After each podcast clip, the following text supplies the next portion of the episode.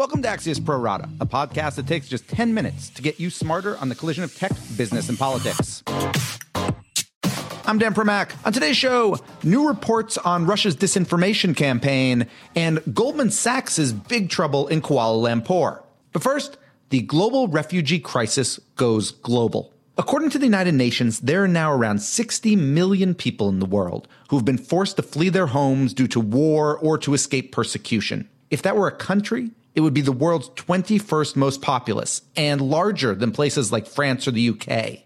It also would be one of the world's youngest, as estimates are that over half of the world's refugees are below 18 years old. To be clear, the word refugee is very specific. It means those who have fled and found protection. So that wouldn't include current asylum seekers, like the ones at the US Mexico border right now. It also doesn't include migrants who cross borders for work, nor does it refer to the masses of internally displaced people or people forced to move from one part of a country to another.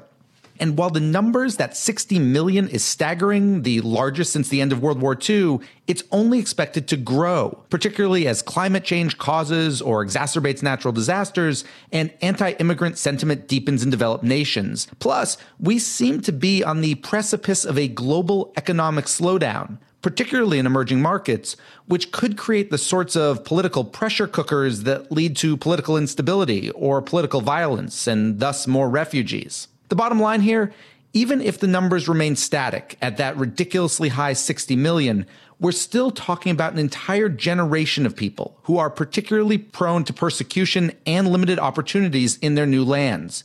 It's Generation R, and almost no one seems interested in catering to their needs. In 25 seconds, we'll go deeper on this with Axios reporter Stef Kight, who led a big weekend package on the global refugee crisis. But first, this. Every day, about 20 million questions are answered on SurveyMonkey. And those answers help people around the world be better at their jobs, whether they want to improve their customer experience, recruit and retain a stellar workforce, or learn which ideas, products, or campaigns will be a winner. Find out why 98% of the Fortune 500 trust SurveyMonkey. Visit surveymonkey.com slash prorata today.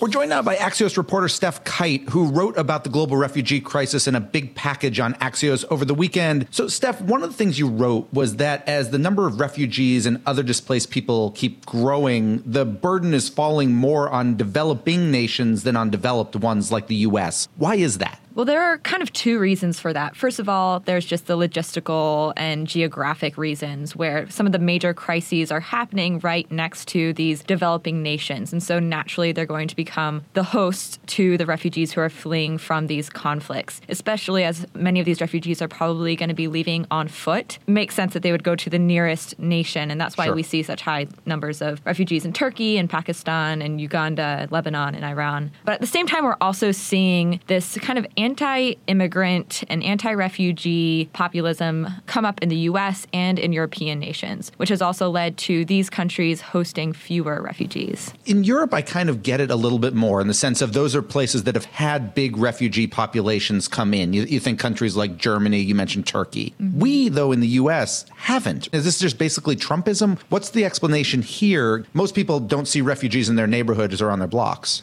I do think President Trump is a big reason for what we're seeing in the U.S. He's now cut the refugee cap two years in a row. We only let in a little more than 22,000 refugees into the U.S. this last fiscal year. And I talked to a few people, Eric Schwartz, who was a former Assistant Secretary of State for Population, Refugees, and Migration, and he told me that you really can't overestimate what President Trump has done when it comes to this issue and his rhetoric and how that's changed people's perspectives and the way they see immigrants in general and even refugees. So I think that is a big issue for why we're seeing this kind of cutting back on the number of refugees we're willing to take in. And a lot of that goes back to President Trump and his base. Speaking of the U.S. and refugees, just quickly, you spoke uh, to somebody uh, from Bhutan who's, who settled in Portland, Oregon, I believe. Just to put a quick human face on this, could you just briefly tell his story? His name is Sam Subedi, and I got to talk to him over the phone, and he shared his story. He's originally from Bhutan, as you mentioned, and he spent almost 25 years in a refugee camp in Nepal. He essentially grew up there, went to school there. His younger sister sister was born in a refugee camp. There was a nationwide eviction of uh, certain people within Bhutan at the time, and so they were forced to leave their home,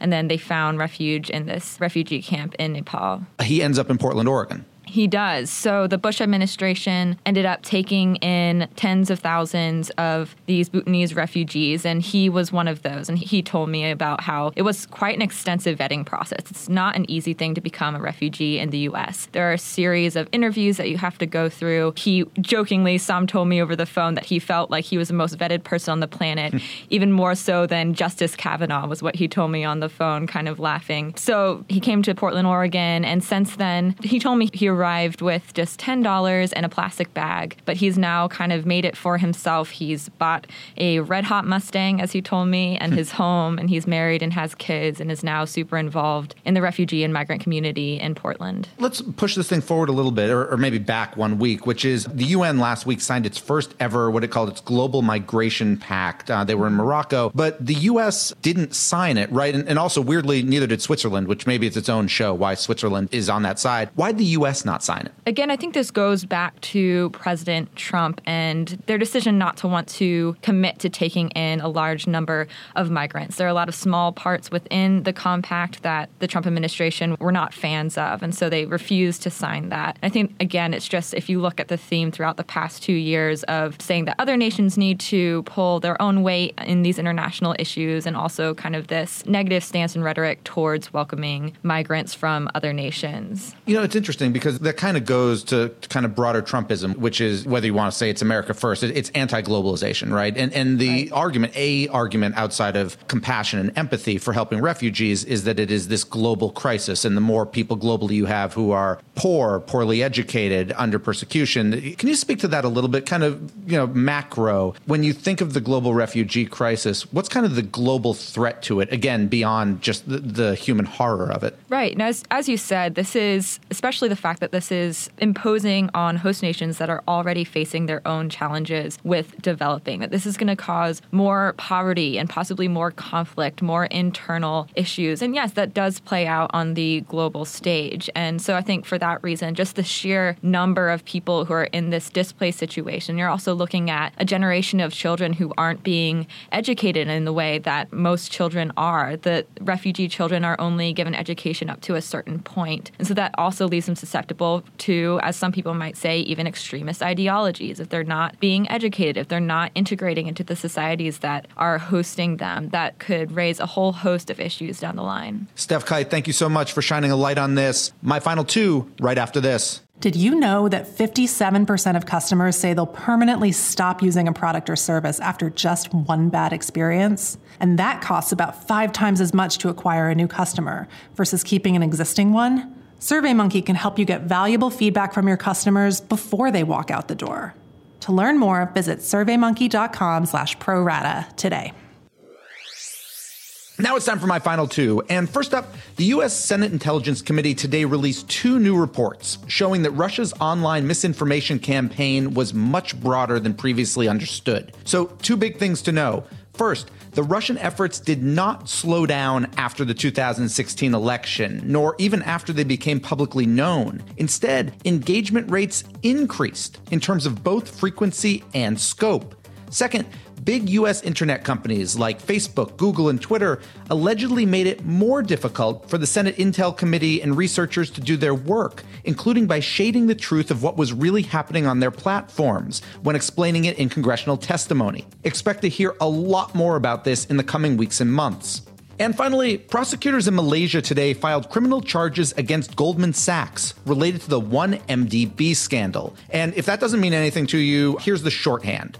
1MDB is Malaysia's state investment fund which allegedly funneled hundreds of millions of dollars to the country's former prime minister. Now, as you might imagine, that's a pretty big political scandal in Malaysia, and Goldman's role is said to have been facilitating that illicit transfer via a big bond sale. In fact, a Goldman banker has already pled guilty in the US to bribery and money laundering. Now, the bank overall, though, is steadfastly using this rogue employee defense, arguing it was a couple bad actors, not institutional deceit. Soon we'll have to see how that defense plays in a Malaysian courtroom.